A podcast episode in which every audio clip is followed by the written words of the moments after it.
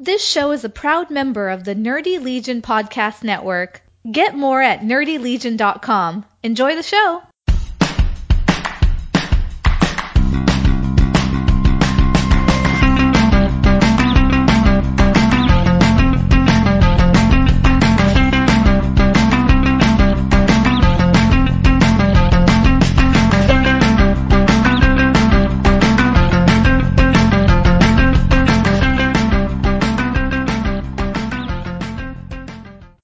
Previews, previews, previews.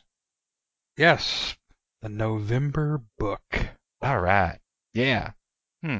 You know, there was some great stuff I was looking in here, and then there were some vast wa- uh, stretches of wasteland when I was going through the previews. I had the same reaction. The few things I found that I really liked are pretty exciting, but They were kind of clumped together.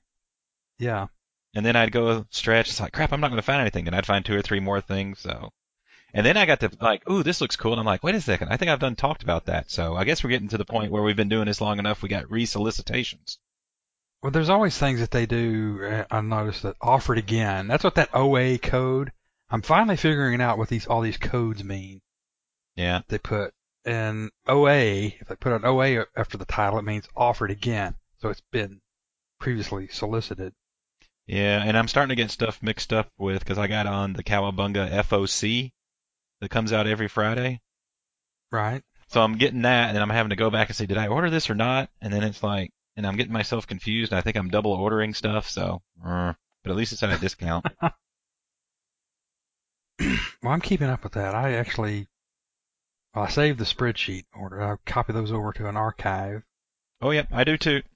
Actually. I combine them. I I delete all the stuff I didn't order, and I've got this one running spreadsheet where each tab's each month of just what I ordered, That's pretty fancy. I need to do something like that. Don't know. along with the original order form also. Well, yeah, you want to keep the original. So, but anyway, enough about the past. Yes. This is November previews for books shipping January. And after, in some cases. Well, Sometimes yeah, I do advance solicits. But this is true. This is true. So, hey, hey, you, okay, I guess we'll talk about it in the DC. Well, actually, we'll see. I'll see if that's in the DC. okay. We'll we'll get there. So, but anywho's, all right. Where are we starting out tonight? Oh, where we always start. Image. Image. Yeah. Hey, I think I lost my sheet. Oh, there we go. Oh no. All right. So I wonder if we're going to have a lot of overlap like we usually do. Eh. I know one we're going to have an overlap on. Hey, there we go. Actually, the image choices this month were pretty slim pickings. I thought so too. And I was debating whether doing just one or two, but I decided to go with two. So, like, my first one is on page 44, Gunning for Hits. Interesting. I saw that, but that's I didn't pick that one. Well, it's the shady New York music scene of the mid 80s. And I don't know, mid 80s was my time, mid to late 80s. So it's a nostalgia pick. I do a lot of nostalgia picks, I find. I'm trying to recapture some of those feelings. So, but it does say if you like Love and Rockets and the behind the scenes drama of Mad Men set within the music industry instead, then you'll love Gunning for Hits. Yeah, I may have to look closer at this. So I'm curious to how they think it's. Uh, yeah, I wonder how they're comparing it to Love and Rockets. Yeah, that's. Yeah. Because nothing compares to that, right? Well, there's similar type of stories, but I mean, I'm not sure what they mean by that. Yeah. So the only other strike against it is for some reason the lead character's name is Martin. And I'm just Ah. that seems to be a theme that keeps coming out in comics. All these comics named, you know, where the main character's like Martin. What's up with that? I don't know. I I don't know, but I don't like it. It's it's Martin Mills. So, yeah. At least it's MM. yes, not MF. I was wondering if there was a way to like kind of get Martin Mills and turn it into like a fer, uh, uh, Ferret Tim, but no, Okay. no. So, so what's your what's your ones from Image? Well, my first one from Image is all the way back on 36 because it's the first one offered. Oh, Criminal number one. no, it's a Brubaker. Brubaker, Sean Phillips, yes. How is it a return? If it's a series premiere, how is it the return of the most acclaimed con- crime comic? Well, I see. That's what I don't know.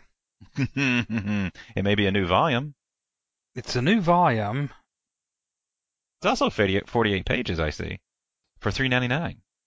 Yes. Surely most of the people who listen are familiar with Criminal or Ed Brubaker.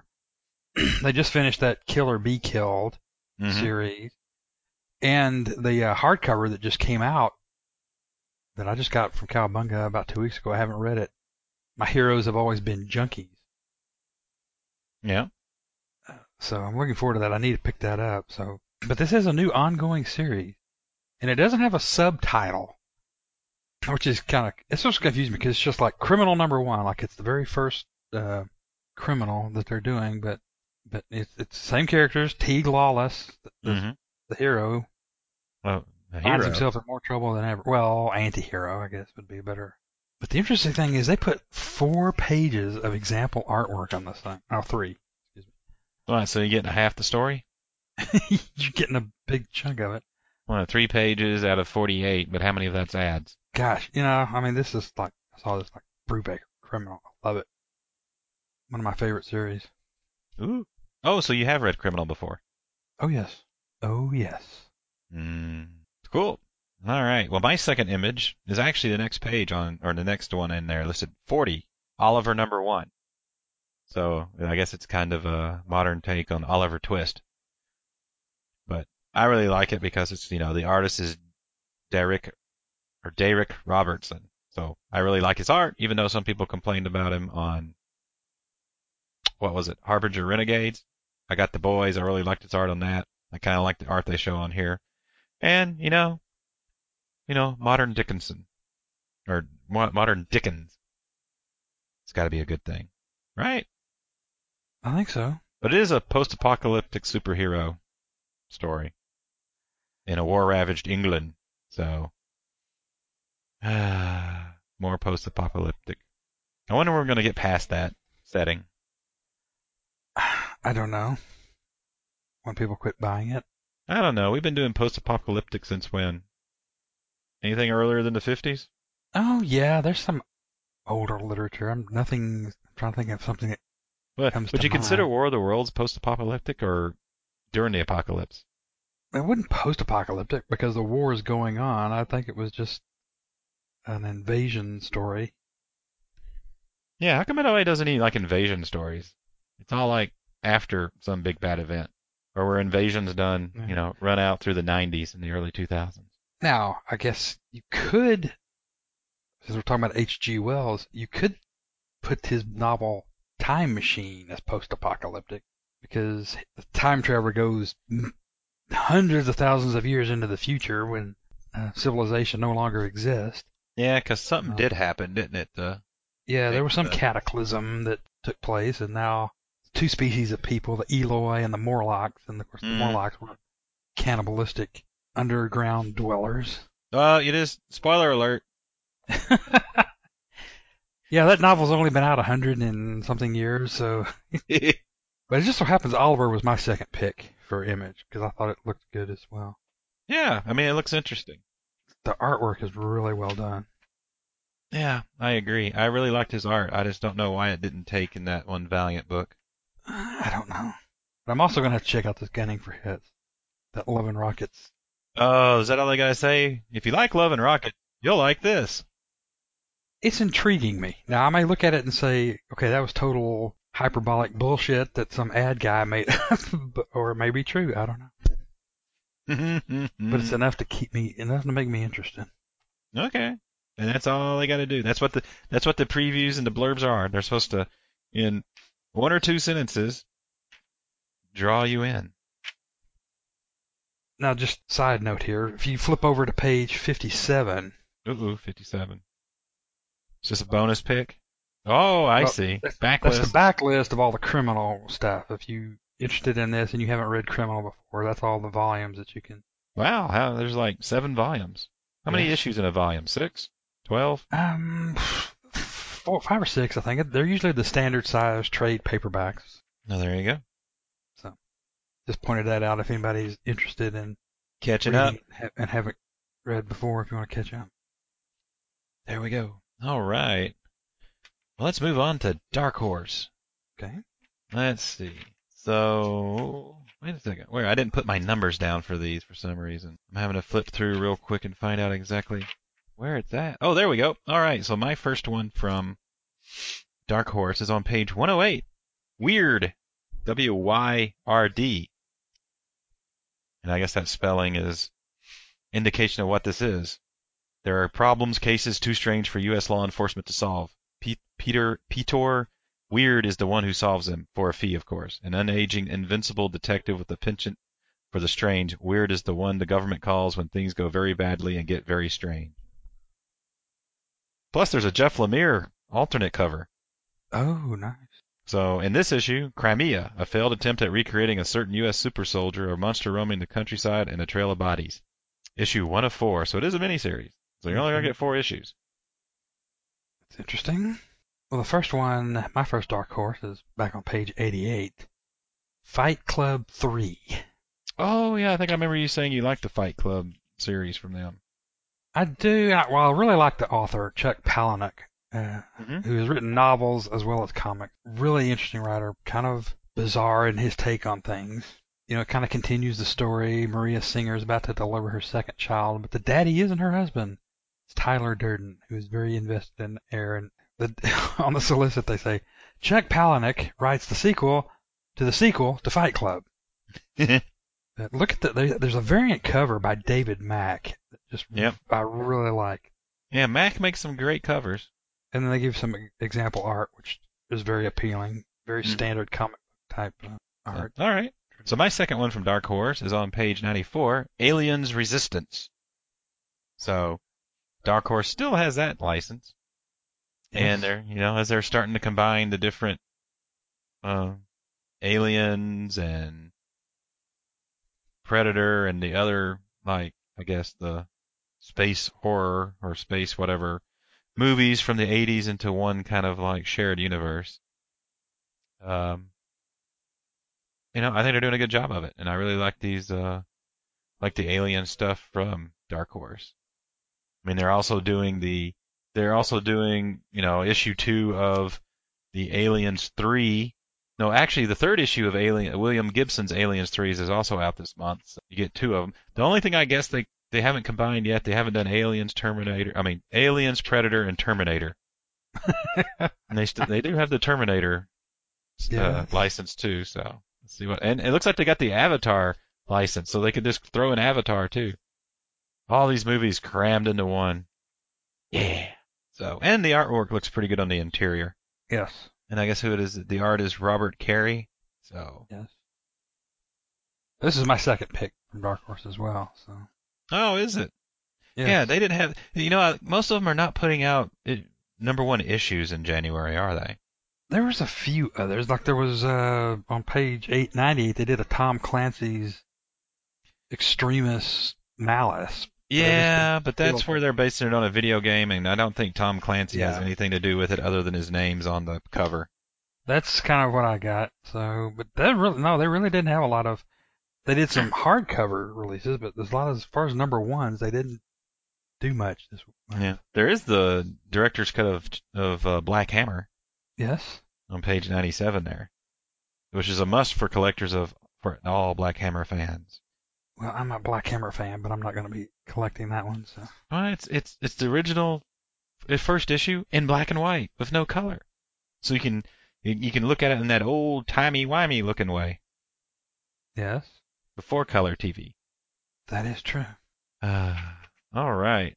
So yeah, I guess there are a few hardcovers coming out. Yeah, there's a few smattered. All right, so we're ready for DC. The DC. Yes. This was an interesting DC book. It had some a lot of things in there that I wasn't expecting. Oh, really? Yes. Well, I mean, it's got all the standard books, but there's a couple things that really struck stood out to me. Was there anything as as awesome as a uh, omnibus of the four Batman one through twenty six Detective Comics? No, there wasn't. So what? So what did you find? Well, the first one is on page four. Ooh, page four. This is another. This is part of DC's Black Label, hmm Which isn't kind of as, as black label as we thought it was going to be. Yes, Ever this will since be the Batman Damned issue. yeah, this will be the other history of the DC universe without penises. Um, but this is written by John Ridley, art by Al- Alex Diaz, and it's the solicit was really engaging to me. John Ridley examines the mythology of the DC universe in this compelling new miniseries that reframes iconic moments of DC history and charts a previously unexplored socio-political thread as seen through the prism of DC superheroes who come from traditionally disenfranchised groups. hmm I'm curious to see what, what iconic DC moments he's going to go back and look at. Well, there's Crisis on Infinite Earths probably. Probably. Um, I mean, there's just there's any, there's an uncountable number of things, he, possibilities he could do with this. So I'm- Okay. It's a it'll be a five issue miniseries. It's a little expensive. It's seven ninety nine, but it's sixty four pages. So you're talking about three about three times the normal content. Yeah, and it'll probably be every other month. And it's it's an it's going to be in the large looks like the large magazine format. They said eight and a half, approximately eight and a half by ten point eight seven five inches. Yeah, how do you feel about the that being a new prestige format? It's not quite Treasury Edition, but it's it's not standard comic size.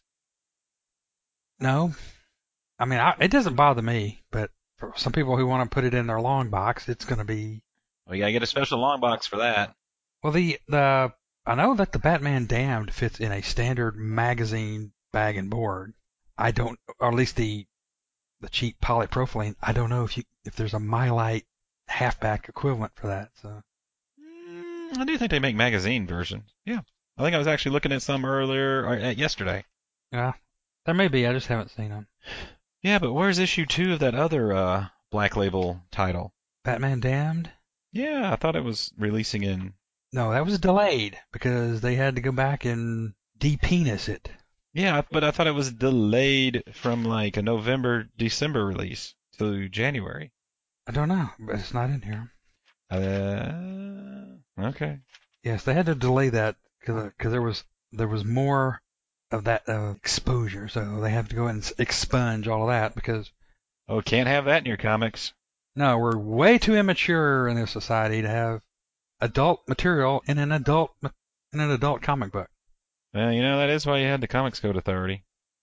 Sorry, I just that's just I'm not gonna go on another harangue with that stupid as hell. Anyway, Serenity now. Take, Yep, yep. Well, my first pick from DC is actually on the previous page. It's on the inside cover, so that would be four. It'd be that'd be three on page two. Young Justice number one. So I remember getting Young Justice back in the day. Um, I don't know if I like Punk, you know, the Punk Superboy coming back, but it's supposed to be Conner Kent. So I'm curious to how they're going to do that, and then have um, Jonathan Kent. But you know, it's it's by Bendis, and you know what? I'm actually enjoying Bendis's Superman in action comics. So let's Yeah. try it. Plus, you know, if it's even half as good as the Young Justice animated series, then it'll be awesome because that's just about the best, one of the best animated series of all time. But yeah, I'm really excited about Young Justice because they bring back Impulse, and you got, and I don't, I don't know. Do they say which Robin that is?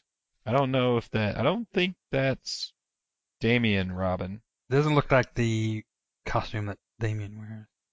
Yeah, he's got that kind of modified League of Assassins tunic. So maybe that is Tim Drake Robin, who's Red Robin or some kind of Robin that I don't quite understand. I don't either. But I am curious about that, about which Robin that is. What amuses me is if you look it down there, it talks about uh, all these variant covers.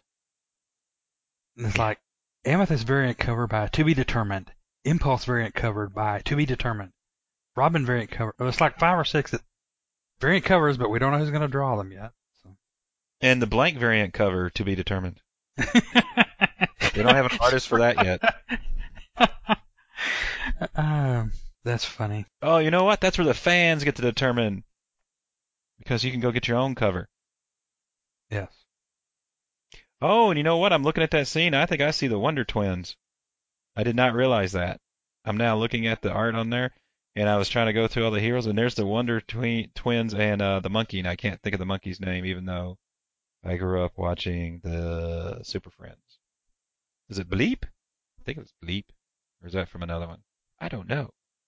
But it's got Wonder Twins, so that's gotta be good. I don't know if this is YA or what. So, but it's his, you know, it's his another line for him. This guy, but you know, Bendis must must do nothing but just write like 16 hours a day, or it just comes so naturally to him that he doesn't have to do any re re rewrites. Uh, Maybe so. All I know is he's on his way to writing every damn book in DC. Isn't that what he did at Marvel? Uh, yeah. So, all right. So, what's your second book? All right. Just flip the page over to page six. The Superman 100 page super spectacular number one, but it's actually a one shot. Super Spectacular. Oh, but it's not a Bendis book. It's a Marv Wolfman book. I did not notice that till just now. It's a previously unpublished Tale of Superman written by Marv Wolfman, and it was written in uh, written around the 2006-2009, intended for the Superman Confidential series, but it never got published. And Wolfman, they had a quote in here by Wolfman. He says, "This is the best Superman story I've ever written." So I'm damned fascinated by what this Well, is. How many Superman stories has he written? I don't know. Okay, so this says prestige format. So is that the same size as I don't know. the black titles? Because they're labeled prestige format. Or is that just, or is that just referring to the card stock? I think that typically or traditionally what it has been just refers to the cover, the cardstock cover, not the size. So I'm going on that is that assumption right here. So, but the first thing I thought I saw Superman 100 page, super 100 100 page. And I'm thinking, what is this going to be in Walmart? Is this one of the Walmart things that they're? No, no. Well, you know, uh, uh, it does. The hundred page, yeah, yep, could, but they wouldn't be soliciting it if it was going. No, to I Walmart. know, I, I know. That was just sort of a first thing that kind of came to mind. Well, there you go. All right. Well, my second pick is towards the back on page 83, and it's DC Universe: The Bronze Age Omnibus by Jack Kirby. So it's kind of like his non-Superman books that he did. So it's got, you know, it's written by Jack Kirby and Dennis O'Neil, Joe Simon, Joe Cavalieri, Michael Fleisher, and Paul Kupperberg. And it's looks like it's all of most of his other DC work when he was there. So you've got the Days of the Mob number one, Spirit World number one, The Demon one through sixteen, and that's the cover. Yeah. Is the is the cover number one The Demon, The Sandman one through six. So it's the original Sandman, not Neil Gaiman Sandman. All right. OMAC 1 through 8, Our Fighting Forces 151 to 162, Superpowers 1 through 5 from 1984, Superpowers 1 through 6 from 1985, the first issue special number 1, 5, and 6, DC Comics presents 84, Richard Dragon Kung Fu Fighter number 3, Weird Mystery Weird Mystery Tales 1 through 3, and Forbidden Tales of Dark Mansion number 6. So it's 1,472 pages of Jack Kirby goodness. This The is only definitely other- one you're gonna have to uh, try to look at it on see what Cowabunga is gonna discount it. And also down there, offered again is The Fourth World by Jack Kirby Omnibus, which is the only way to read Jack that The Fourth World is an omnibus, so you can keep up with everything in what order it was supposed to happen. Right. I agree. So awesome stuff, and I just love that demon cover. And you you know he had to be really creative when he wrote that because the the demon speaks in rhyme. So how long does that take to like write a comic book when you have to make the main character speak in rhyme? Pent- For me, it would take forever. Iambic pentameter. it's some great stuff. So, all right, DC. Now I guess we're gonna move on to IDW. Yes. And IDW just confounded the heck out of me. Oh, did it? I didn't. Th- in fact, I didn't pick one thing in I- IDW. Well, you didn't. All right, then I guess it's all me. Well, the first thing is like you turn over and you see this Marvel Action Avengers, Spider-Man, and Black Panther. I'm like, what the hell is this doing in IDW? Yeah, I haven't quite figured that out. I think these are like young readers versions, but why wouldn't Marvel print young version readers as opposed to IDW, especially when it's got Marvel at the top? Yes, that's what I don't understand. I, I flipped this page over and I had to do a triple take on it. I'm like, what the hell? Well, this is if you if you notice it says Marvel Action, so it's Right. Marvel Action Avengers, Marvel Action Spider-Man, Marvel Action Black Panther. It's almost like the Ultimate Universe, like it's separate, and but it's and it's Marvel, but it's written by IDW. Yeah, okay. Now that you really pointed that out, I'm even I'm confused. But anyway, go, you go ahead with what you got because I don't have anything right. else. From what I picked from uh, IDW, actually, I need to go through and mark through what I've already gone through. So on page 134, Star Trek: The Next Generation, IDW 2020. So this is actually, so I'm a big Star Trek fan and Star Wars fan. So, so I like good science fiction. I like science fiction. So anyway, so this is featuring an adventure early in Captain Picard's career. So this is uh, a 36 page, I think it's a one shot story of, you know, Picard on the Stargazer. And this is when you had Beverly Crusher was on there and her husband. And this, I'm assuming, you know what, this might be the telling the story of how Picard got Crusher's husband killed. So could be. just an early story of you know from the next generation prior to them all coming together on the Enterprise D. And then okay, and then my second for IDW. And I've gotten to this theme on IDW that one of my picks is always one of their artifact editions. But they do those they do those books so so well. Oh, and did you see the covers for uh Batman the Maxx number 4 for the month? Yes. Yes. All right, here it is. Okay, on page 168, the Bernie Wrightson Artifact Edition, where all it is is just artwork from Bernie Wrightson, mostly from his DC horror books. So there's like, there's 152 pages with three foldouts, including nine Swamp Thing covers, House of Secrets 92, and Swamp Thing 1, 3, 6, and 9. So those are the Swamp Thing covers. But then you're looking, it's like all, you know, it's got covers and artwork from all the stuff he did from back in his, like the DC horror stuff. And it's just some really good stuff. So this is a new printing, so it's not the first printing. So it could be a offered again. I'm like, what's the number on it? I don't see the number on it. Ugh. Anyway, but 12 by 7, 12 inches by 17 inches. Oh, hardcover, black and white, Bernie Wrightson. Looks like there's some Man Bat covers maybe. Right. But yeah, that's me from uh from the IDW. So I think that kicks us off to Marvel. Yes. And boy, going through the Marvel catalog is only slightly less confusing than this month's IDW. Not being a Marvel fan, it's hard to keep up with what's what's what's a new number one, or what's just a renumbered? You know, what's a number issue thirteen just with a one thrown on it? Yeah, well, and the biggest question I have is, and I haven't been able to figure this out, how many damn Spider-Men are in the Marvel universe right now? Oh, but you gotta remember, no, no, no, no. It's it's like, is it the Spider Geddon thing? No, no. Because it's it's a Spider-Man from all the alternate dimensions, and you gotta remember the main Marvel dimension is six one six. So there's at least six hundred and fifteen other ones. Like I'm talking about this new number one, Friendly Neighborhood Spider-Man. Then you've got. Uh, Well, is it Peter Parker Spider-Man or is it Miles Morales Spider-Man or is no? It does say Peter Parker, so this is Peter Parker. Well, yeah, but Peter Parker, yeah, that Spider-Man can have multiple Spider-Man books. So you've got that, and then you've 'Cause you can- got. Well, yeah, you can have Amazing Spider-Man, Spectacular Spider-Man, Web of Spider-Man, Friendly Neighborhood Spider-Man, Superior Spider-Man.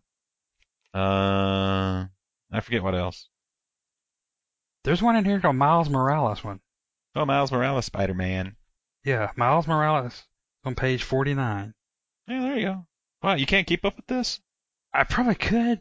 Well, because you know. How, okay, let me ask you this question: How can you have so many Batman books? Well, that's true. It's Has my logic like crushed your? well, a lot of them are out of continuity. I guess I mean, I guess a lot of these Spider-Man books are the same way. I- Well, well, back in the day, you had what? Batman Detective, Legends of the Dark Knight, uh, Shadow of the Bat. Uh, I forget what else. Gotham Knights. Da da da da da. Oh, there's a ton of them. Exactly. It's like Spider-Man is the Batman of Marvel. You slap him on a cover, you slap him in a book, people buy it, apparently. Because think of it this way. Think of it this way. I guess we're getting off our previous discussion, but think of it this way. How many DC villains came out of the Batman books? Oh gosh, I'm not sure. I can't even count how many. Exactly. So the same thing happened through Amazing through the 60s and the 70s. You had all these villains that first showed up in Amazing, and they may have transferred to other books. I think, like, uh, if I'm not mistaken, Kingpin first showed up in Spider-Man, but he's now known as a Daredevil villain. But he originally was a Spider-Man villain. And you also had a lot of villains show up in the Fantastic Four. Right. But between Fantastic Four and, and Amazing Spider-Man is when villains would pop up, and then you'd see them propagate to the other books. I think Avengers had a lot of villains, but those never did really take. It was, it's like mostly, it's like the Spider-Man villains are the villains everybody kind of knows. Yes, that's true. But anyway, so the the uh, so uh, the Marvel previews confused you, and it's, it's probably just because I don't understand. but but, but did you find anything? Yes, found a couple of things. All right, what'd you find? First one that looked interesting to me is this is on two unnumbered pages towards the front. That's another thing about this damn catalog. They don't their page numbering sucks. But Well, it's every other. It's it's only odd. no, these pages I'm looking at are there's no page numbers. It's Captain Marvel. Yeah, but that's because they only number the odd pages. Their numbering is odd. Their numbering is fucked up. what it's They don't do even numbers. You know why? Because number one is odd, and they can only do number one, so they can only do odd numbers. I guess so. It's that Marvel logic. But anyway, you're interested in that Captain Marvel number one with the uh, Amanda Conner cover? Actually, I'm more interested in the variant cover by Alex Ross on the next page. Ooh, Alex Ross. On the next page, which previews are you looking at? I'm looking at the. What page are you on? This would be on page 14. Oh, see, I was on the inside cover. Yeah, they put it on the inside cover, but then they also the actual solicits on page thir- 12 and 13. I think. But then you flip over to page 14 and you get the Alex Ross variant cover. Oh yeah, that is a pretty nice cover. In all her incarnations. Ooh, but there's that nice Adam Hughes cover. Yeah. And then there's the actual movie variant cover, which is an actual photograph of real life. I've never been that interested in Captain Marvel because number one, the real Captain Marvel is a DC character. Now they call him Shazam, which is a stupid ass name. Sorry, another one, another harangue. Mostly, but this was is the writer of this is Kelly Thompson, and I'm somewhat familiar with her work. She's she's a pretty good writer. yeah. She's been nominated for Eisner on a couple things. Oh, there you go. All right. Well, my first pick in Marvel is on page. Two. Well, it's not really page two. I guess it's actually page one, which I didn't label. So my whole thing on. Well, they got one on the page for the issue number, and I guess that counts for the page number also. But is Conan the Barbarian number one by Jason Aaron with a cover by Esad Ribic. And they got the license back from Dark Horse for the first time in X number of years. But here you go. They're going to have like 30 different variant covers. They even have a Hildebrandt cover, which I don't know. I don't think their art style really translates to Conan. But I'm really excited for this. I just, I really, I've, I've been getting the early issues of the original run of Marvel run of Conan the Barbarian from the early 70s when Barry Windsor Smith did the art and the covers. Oh, and they're just gorgeous. And this is when he was known as Barry Smith. But I really like the Dark Horse run, so we'll see how Jason Aaron can do Conan. The they've got several. They got three pages of the interior art, and it looks good. And I guess you're also getting that same month. You're also getting Conan the Barbarian issue number two. Oh, and it's going to have a variant cover by Chris Bachalo.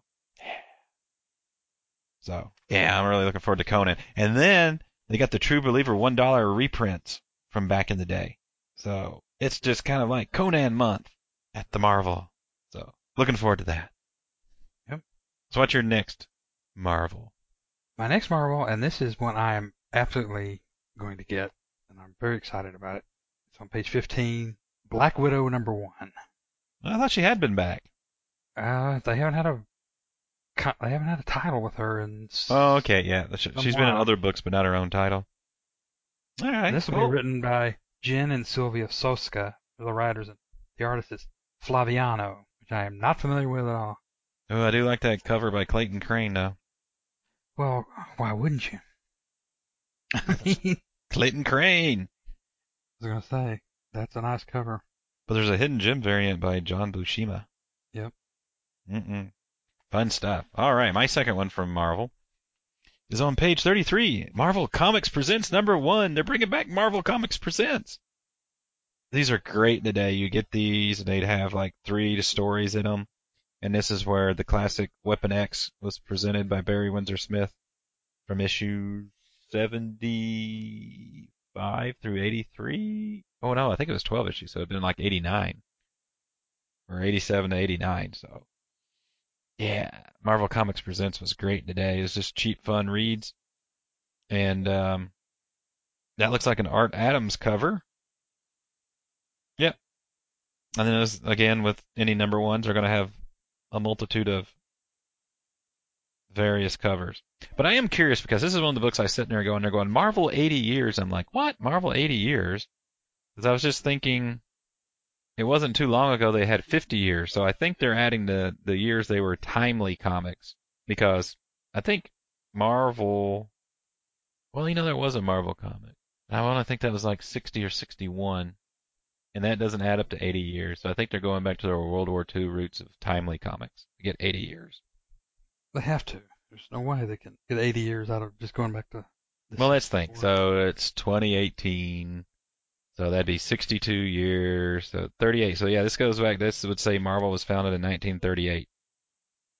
Right. I They think it was timely timely. comic. Yeah, they were timely comics now. So I guess that's one way of doing it. Well, I mean, some of the characters they still carry forward. I still see the Submariner comes in there. Well, Submariner, the original Human Torch, and Captain America. Right.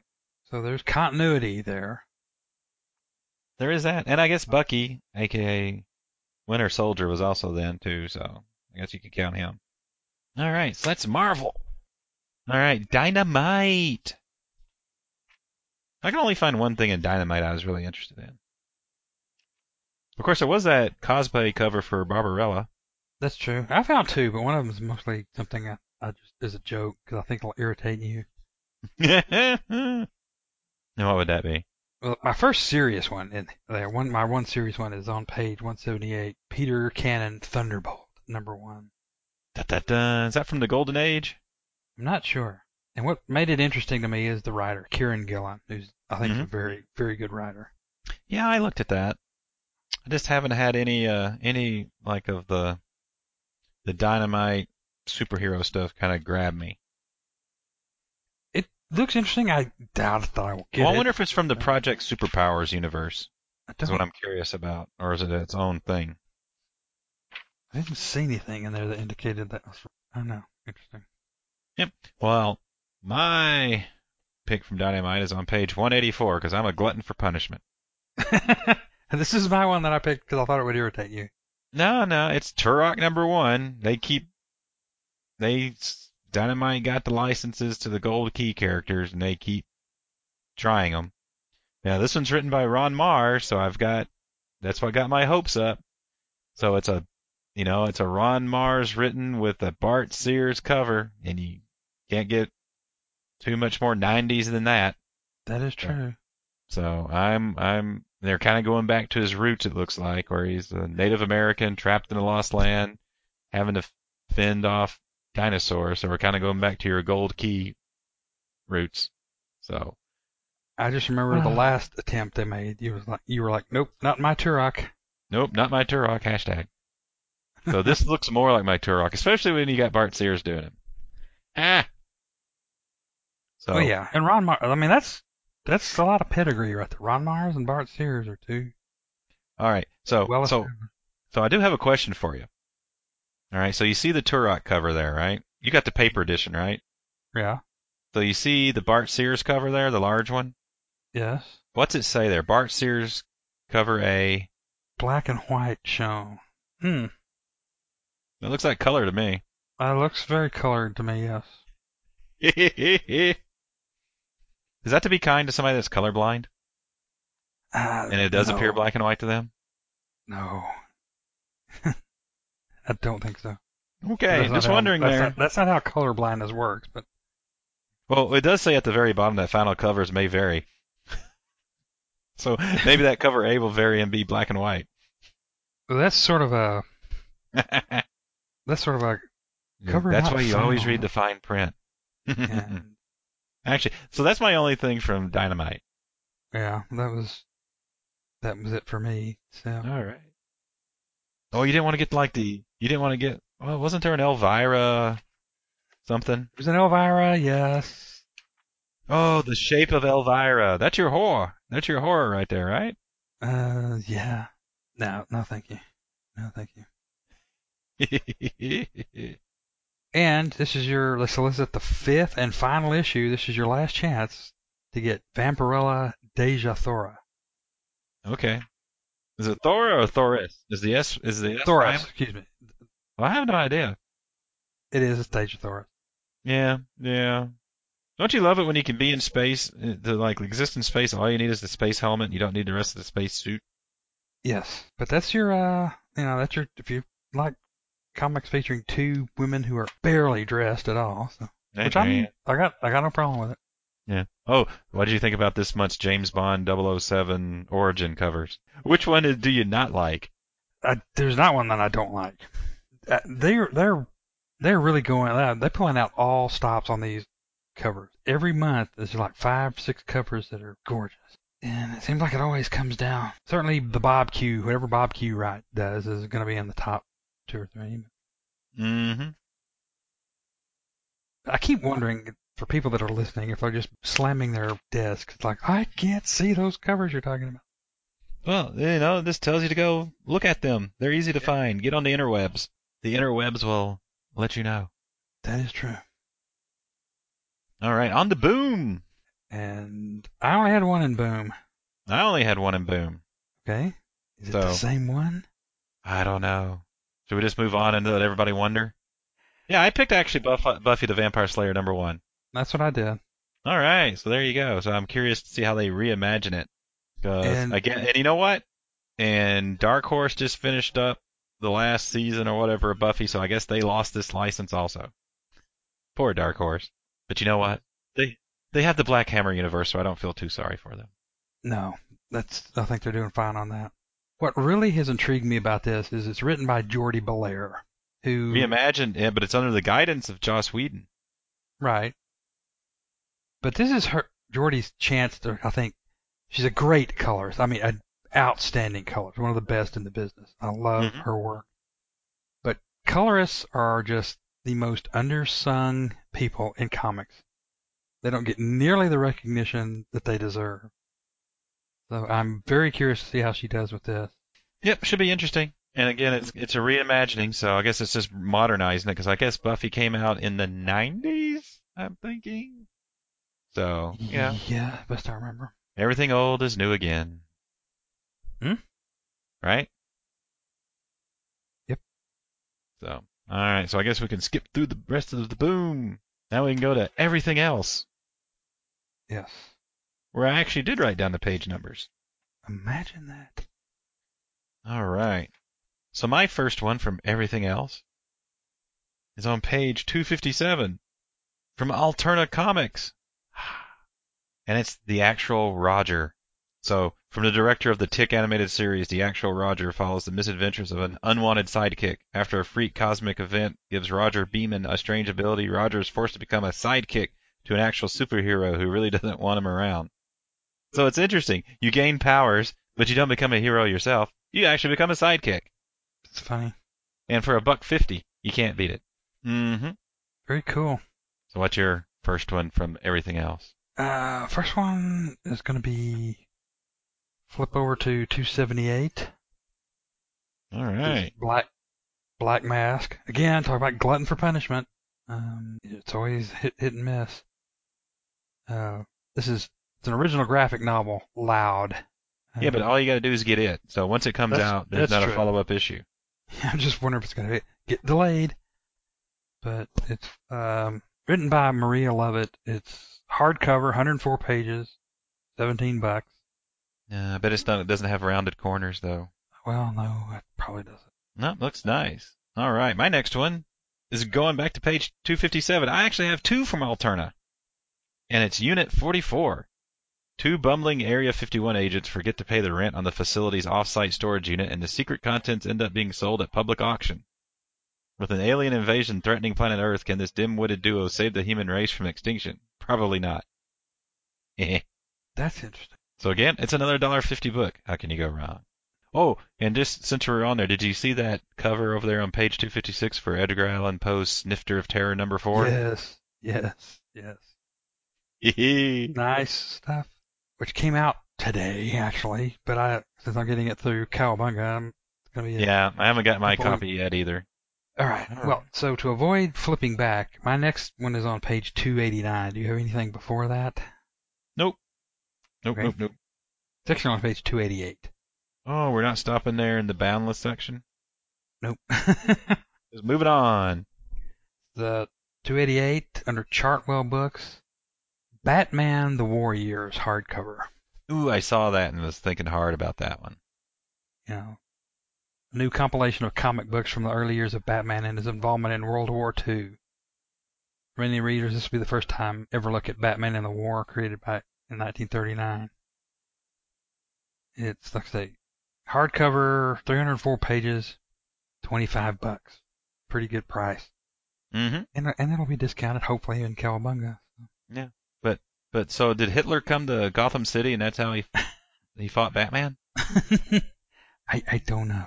Don't remember that taking place. All right. But- so my yeah. So my next one is on page 313. Okay, I've got one before that. Okay, what's your one before that? This will be on page 293, and it's All right. Berlin Berlin the Complete Edition hardcover by Jason Lutes. Mm-hmm. Berlin has been a damned fascinating comic. It's been going ongoing for years, and it's the story of Germany in during the Weimar Republic before Hitler, but just before Hitler came to power. Yep. So Yeah. bef- uh, after World War One. Yeah, between the world after World War One and between Hitler, during the was the Weimar Republic. There's not a lot of stuff written about that. I mean, because that's not the most interesting part of German history. But um, he's been doing this over like the last 20 years. Just I think he's got 22 individual issues. The interesting thing about this is, and this is, it's pissed some people off because he started collecting these Mm-hmm. in hardcover editions, and he collected there were there was two hardcover editions, and then there was going to be a third one that complete the series. I heard an interview with him on uh, Comic Alternative podcast. Well, they decided to just do this complete hardcover omnibus and not do a third edition. So some of the people that collected the first two hardcovers and were waiting for the third are a little peeved because if they get the omnibus, they're going to get stuff they've already gotten. But Yeah. um, I, that's just that's a good series, and this is going to be a good prize. I mean, it's hardcover, 580 pages, 50 bucks, which I think is more than reasonable. Nope, nope. Sounds like it. All right. So now we can move on to mine. On 313, you got anything before 313? No, I don't. So on 313, down in the, the bottom corner there on It's Alive, it's Midway One Shot. So each combat one shot features true stories from World War II illustrated by comic book legend, World War II vet, and Eisner Award winner, or Eisner Award nominee Sam Glanzman. So this was the one with the Battle of Midway. I did you not get- see that. So you get that plus the backup story out of the gate, and you get a one-page story high ground and essays about General George Patton Jr. and Sam Glanzman. And you also get an incentive cover by comic book legend Russ Heath. I did not see that. That's I'm interested. I'm very interested in that. So, yep, the Battle of Midway, 48 pages, 9.99. Pretty cool. Okay, my next one's on 339. Do you have anything before that? Yes, I do. Okay. On page 318, The Lion Forge. The Collected Toppi, Volume 1, The Enchanted World. So it's, it's a it's starting issue or it's volume one of a seven-volume library of works by Italian illustrator and author Sergio Toppi, widely considered a master of graphic storytelling. Toppi's subject matter covers a wide array of historical periods and cultural settings, which he would bring to life through extensive research combined with a sense of cinematic set and costume design. So this first volume contains 11 tales of high fantasy presented in English for the first time.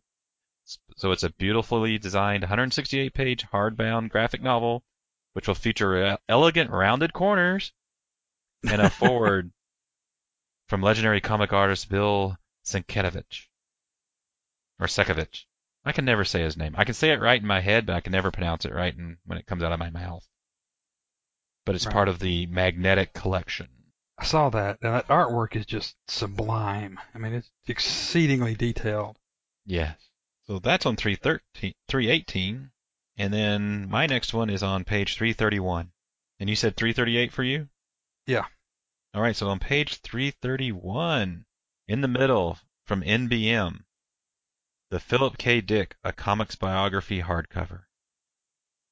Damn, I missed that one too. One of the greatest writers in uh, sci-fi history, Philip K. Dick is mostly remembered for movies based on his works such as Blade Runner, Minority Report, and Total Recall. His dark, fascinating work centered on alternate universes and shifting realities in worlds often governed by monopolistic corporations and authoritarian governments. His own uh, life story seems a tussle with reality, going through five wives and becoming increasingly disjointed with fits of paranoia and hallucinogens fueled by abuse of drugs meant to stabilize him. His dramatic story is presented unvarnished in this comics biography. 144 page hardcover, 24.99. Very nice. I look. I did miss that. I'm gonna have to go back and look at that closer. I did not see that going through. And if you look there in the lower corner there, there's World War II comics. Guadalcanal had it all one shot from Monroe uh, Publications, but it wasn't one of my picks. But there's another World War II one. All right, and then my next one's on 338. So do you have? You're on 338. Mine's actually on 339. So. All right, so on 338 I have the Ballad of Sang from Oni Press. So he's kidnapped off the streets of the Philippines as an infant. Sang's childhood has never been normal. Trained as an assassin, all he's known is death and violence, tangling with the city's gangs under the direction of his master, Thomas, and the biggest crime lord in the city, Don Minchella. So when a job goes wrong and leaves a prominent Yakuza's debt unanswered for, Sang and Thomas find themselves on the wrong side of Minchella. Unable to save Thomas, and with Minchella's se- severed arm in tow, Sang swears revenge. So it's got the writer of Old Man Logan and Cable, Ed Brisson, and newcomer Alessandro Michele presents a homage to Takashi Miike films with the Ballad of Sang. Looks nice. So I went through quite a few. So why don't you just why don't you give us some of yours now? Okay. Well, the next one, uh, right on that next page, Stumptown Volume Four. This is the fourth volume of a series written by Greg Rucka, illustrated by Justin Greenwood. Great crime drama and, and very quirky in some of the stories. Like uh, this is volume four called "The Case of the Cup of Joe." Portland's best private detective investigator, Dex Parios, is back, and this time the case is a real grind. When she picks up a simple assignment to escort a package of highly prized coffee beans, she has no idea she's stepping into the web of the barista mafia. Didn't know there was a barista mafia. I need to ask Paul Tessner if he knows anything about the barista mafia. An eccentric billionaire with no compunction about using force to get the most coveted. It's just, I love Greg Rucka. He's a good writer, and this this looks Just out interesting there? and quirky and out there at the same time. With all the things that appeal to me. So the case of the Cup of Joe. yes. um, All right. So my next one's on 351. okay. All right, from Scout Comics, Shadow Play. So set in the Stabbity Bunny universe. Oh, I picked this one. This is one of mine. Okay, two ninth graders, Bard and Joy, accidentally awaken an ancient artifact and Bard loses his shadow. When he begins to weaken, Joy calls upon her mystical contacts and discovers that the two must be quickly reunited or both will perish. They must cross over into Val, the hidden realm where our, where our shadows enjoy an independent existence and find his missing counterpart before time runs out. It sounds like an interesting pre- uh, premise. Yes, it does. It amused me because I like I didn't know there was a Stabbity Bunny universe. yet. Maybe this is the first offshoot of that. Um, just on the previous page, 350, under Red 5 Comics, is a spotlight on a trade paperback, Riptide. Yeah, that's currently coming now. I think issue three just kind of hit, and lots Yeah. of people have been talking about it. And it looks interesting. I have, haven't been following it, but I may get this trade. A mysterious asteroid nears Earth. The unexpected happens. A power gravitational force causes the sea to roll back hundreds of miles in an unprecedented low tide. So And there's a cruise ship involved. So Yeah. I'm just trying to figure out where the water goes. Because the water doesn't really go anything during low tide. It just, the, the, you know, it bulges at the equator or where, well, you know, the moon pulls on it and it bulges a bit. Mm-hmm. But I don't know if it could bulge enough to pull back hundreds of miles.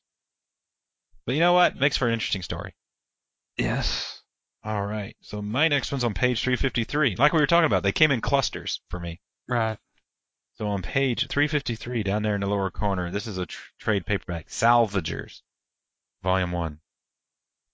Uh, So after the end of the Galactic War, peace blanketed the galaxy. However, planets with little shipping resources turned to piracy or developed small guerrilla military units geared to pillage trade ships.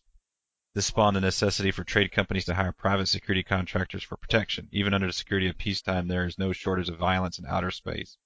From looting raiders, Navy destroyers neutralizing oh, from outer space. From looting raiders, Navy destroyers neutralizing a rebel movement to the simplest space station falling victim to a rogue asteroid. These destroyed or abandoned ships and stations are classified as wrecks. Licensed crews are commissioned by governments, empires, and corporations to remove these lifeless hulks. In a hostile galaxy, the risk and reward is high for these crews. So that looked that looked very interesting to me. and it shows it's offered again, and I guess it's because right above that, Salvagers Volume 2 is being released. It's volume two. So you can get both of them. Yeah, that does look interesting. I that kind of glanced over that, but I hadn't didn't give it as probably as much time as I should have. Okay. All right, what's next? Oddly enough, I, and disappointingly enough, other than well, I didn't find anything new in in Titan. No new hard case crime. No, but I did pick one thing from Titan on page 364. Okay. I think it was 364. I'm looking on page 364 and I don't see it. Oh, yeah, there it is. Under the books of ba- of ballads and sagas. Charles Vess. Oh, beautiful, beautiful artwork. I got the originals of this, and I see that, in, but I've got them, you know, in my PC. Hard to pull them out, but the it's just him uh, illustrating like old. Uh, I can't remember if they're all Europe, if they're European myths or they're specific to like uh, English myths or Celtic myths or Irish myths, but it's like him illustrating those. Mm-hmm. And you know, it's like the original Grimm fairy tales. They don't all end happily, you know, but it's kind of where a lot of our con- our, our you know English version of fairies and all that came from. So it's it, it's it's quite a good collection of art, I think, Right. and stories. But yeah, it was kind of unusual not to find anything in Titan. I think like last month we had three or four things in Titan. Yes. Interesting. Interesting. All right. interesting. All right, so my next one's on 367. Okay, I've got, um, got one on the page before that. Okay, what is it? This is going to be unusual because this is looks like it's going to be more of a prose book. Is it that But- Retrofan magazine with Elvira on the cover? No, it is below that. It is Kirby 100 SC. there you go. Two tomorrows and the Jack Kirby Collector magazine celebrate Jack Kirby's 100th birthday in style with the release of Kirby 100, a full-color visual holiday for the king of comics. It features an all-star lineup of 100 comics pros who critique key images from Kirby's 50-year career, admiring his page layout, dramatic and storytelling links, and lovingly reminiscing about their favorite characters. Featured are Bruce Timm, Alex Ross, Walter Simonson, John Byrne, Alan Davis, Joe Sinnott, Steve Rude, Adam Hughes, Wendy Panay, John Romita Sr., the good John Romita, Sorry. Dave Gibbons. JRSR? yeah. so, um, That is some. That is a pretty good list of artistic names. yeah. I mean, I'd be curious to see what they say about his, you know, images and drawing and Yeah, I didn't see that, so that looks very interesting. yeah. Well, mine's kind of like the next one over from University Press of Mississippi, and it's the British the British superhero softcover. So it's 318 pages, black and white. I think it's a prose book, but Chris Murray reveals the largely unknown and rather surprising history of the British superhero. It is often thought that Britain did not have its own superheroes, yet Murray demonstrates that there were a great many in Britain and that they were often used as a way to com- comment on the relationships between Britain and America. Sometimes they emulated the style of American comics, but they also frequently became sites of resistance to perceived American political and cultural hegemony, drawing upon satire and parody as a means of critique. So yeah, it's a prose book, but it looks interesting. Right. Nice. I'm trying to see. I don't know if I've got another one. Oh, nothing from Vault? I didn't think they had anything new from Vault. Let me see. Oh, there's thing that confused me. This is one thing that confused me. If you look on page 374, 374? Failsafe Volume 1 trade paperback. Did they ever finish Failsafe? I haven't been able to find the last issues of it. I'm also curious about Alien Bounty Hunter. I don't think I got the last issue of Alien Bounty Hunter. I don't remember seeing that either. So I am going to have to look and see if I missed those. I'm going to have to find them. So at least with Alien Bounty Hunter, it says issues one through five. So I know there should be five issues, so I can look and see if I have five issues. I don't know about Failsafe. I think I got the first three issues. And I've never seen, uh, That's all I got. I never saw anything rest. else. and I know it's been optioned for a movie, so that's. But over there on essential items under Vault, I picked Stalag Stal, Stalag X, and that's where I got to thinking, huh? I think we've picked it before, or is this the first time it's been? I think it's the first time we've talked about it. I don't remember. I don't know. I saw that and I thought it was very interesting. So, New York Times best-selling author Kevin J. Anderson and veteran screenwriter and producer Steven L. Sears craft a tale of survival in Stalag Stalag X. I can't say Stalag tonight. Joe Human hmm, is taken to a harsh POW camp on a distant planet where the will where he will be examined, tortured, and forced to endure experiments that rip into his very mind as the alien Krael seek to answer the question, what is human? A question that, in their hellish situation, the prisoners are finding harder to answer. Mature theme. And I just love that cover. That cover just looks. I'm interested in that. I mean, I've, I've I knew that that was a series that's been finished for some time. I think it kind of finished before you and I both were reading much Vault. Mm-hmm. So I'm curious about that. The other one, that's a hardcover. Gosh, And you see Wasted Space issue six up there, still which is now officially an ongoing. very good for our friend Michael Moreci. Yeah, how do you like that cover? I like that cover. I like that cover a lot. And hopefully they'll do some more of their homage covers. I just I'm loving the homage covers that Vault Yeah. is doing. But there's another one, I'm, and I'm I'm thinking about this just based on the good things you said about it. Up on the top corner there, Zoya Can complete series. Sojadin. Zojian, how do you pronounce that? I've never Complete heard anybody series. pronounce it, but that's how I say it in my head. Or Zojaqan, I guess is how I pronounce it. I think. Zojaqan and is how I pronounce it in my head. It was actually really good after you got past the first issue. First issue was the setup, and you had no idea what was going on. Right. But I don't understand it. It collects issues one through three plus the final two chapters, which isn't that? Doesn't that shouldn't that say collects one through five then? I, I don't know. I don't know how they did that. I didn't follow it, so I didn't know if they released it as it. I don't know. I'm not gonna overthink it. Are you not? I may get this. It's 160 pages soft cover for 20 bucks. Just depends on how How it's discounted? how much dis- discounted on Cowabunga. I get it. Mm. All right. So I'm kind of done with most of my uh, comic picks, but I do have one Sparky pick. Okay. Well, I'm done with all my comic picks. All right, for Sparkman on page M131, which took me a while to figure out what the M was, but when you flip it, Yes, you have to flip the. f- that's the M.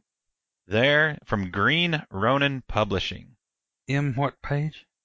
Uh, 131 Okay. from Green Ronin Publishing. The Expanse RPG hardcover. I love getting the RPGs for various, I don't know, universes or whatever, because it's almost like a series Bible or it has all the information there. because you know, so I got several. So I mean, I've got like the Wheel of Time RPG, and I see my I've got so I got some Robotech RPG books. I have the Babylon 5 RPG, the Wheel of Time RPG. Um, I think I have the Shannara RPG, and they're just great for source books and background information that gets put into there that you find out so much more about the characters and the and the setup and the universe and things like that, and some major events depending on what it is. So the Expanse role-playing game brings James S. A. Corey's award-winning series of science fiction novels to the tabletop, using the adventure game engine rules that power Green Ronin's Fantasy Age, Blue Rose, and Modern Age RPGs. The Expanse takes players to a far future solar system where humanity is divided. Martians, Belters, and the people of Ulder struggle for political power and resources. But older alien forces are stirring in the universe, and human history is about to take an unexpected new turn. The Expanse RPG applies the fast-playing, stunt-powered age system to spaceships, solar colonies, adventure, and intrigue in the far future where the actions of the characters may change the course of history. So it's forty nine ninety five. Right. And the Game Master kit, I don't know what's in the Game Master's kit. It's like 32 pages, but the hardcover RPG is 224 pages. So it's 224 pages that's, that's setting up that universe. And I hear Martin and Sparky and Dave and them on 2BT always talking about the Expanse, so I guess I'm going to have to check it out sometime. But I've always found RPGs are great supplements to to books like that. Hmm. Interesting. Maybe something he's interested in. So, if you're listening, Michael Sparkman, when you said something for Sparky, I was I would have bet I would have bet a lot of cash it would have been a Star Wars or something. Oh no no no. Actually, I did get get get through sending him some extra Star Wars comics that I had accumulated that I didn't need. So.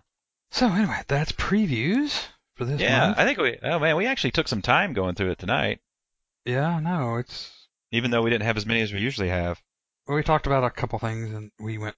Oh, did we get off topic? Why would we get off topic? I don't know. We've never done that before, ever. there you go. If not, they could have sped through them. They could have, yes. But this has been another episode of Best of the Rest. You can reach me at jloving on Twitter, I'm at Oot Inger on Twitter. or you can tweet the show directly at BOTR Comics. Good night. Thank you.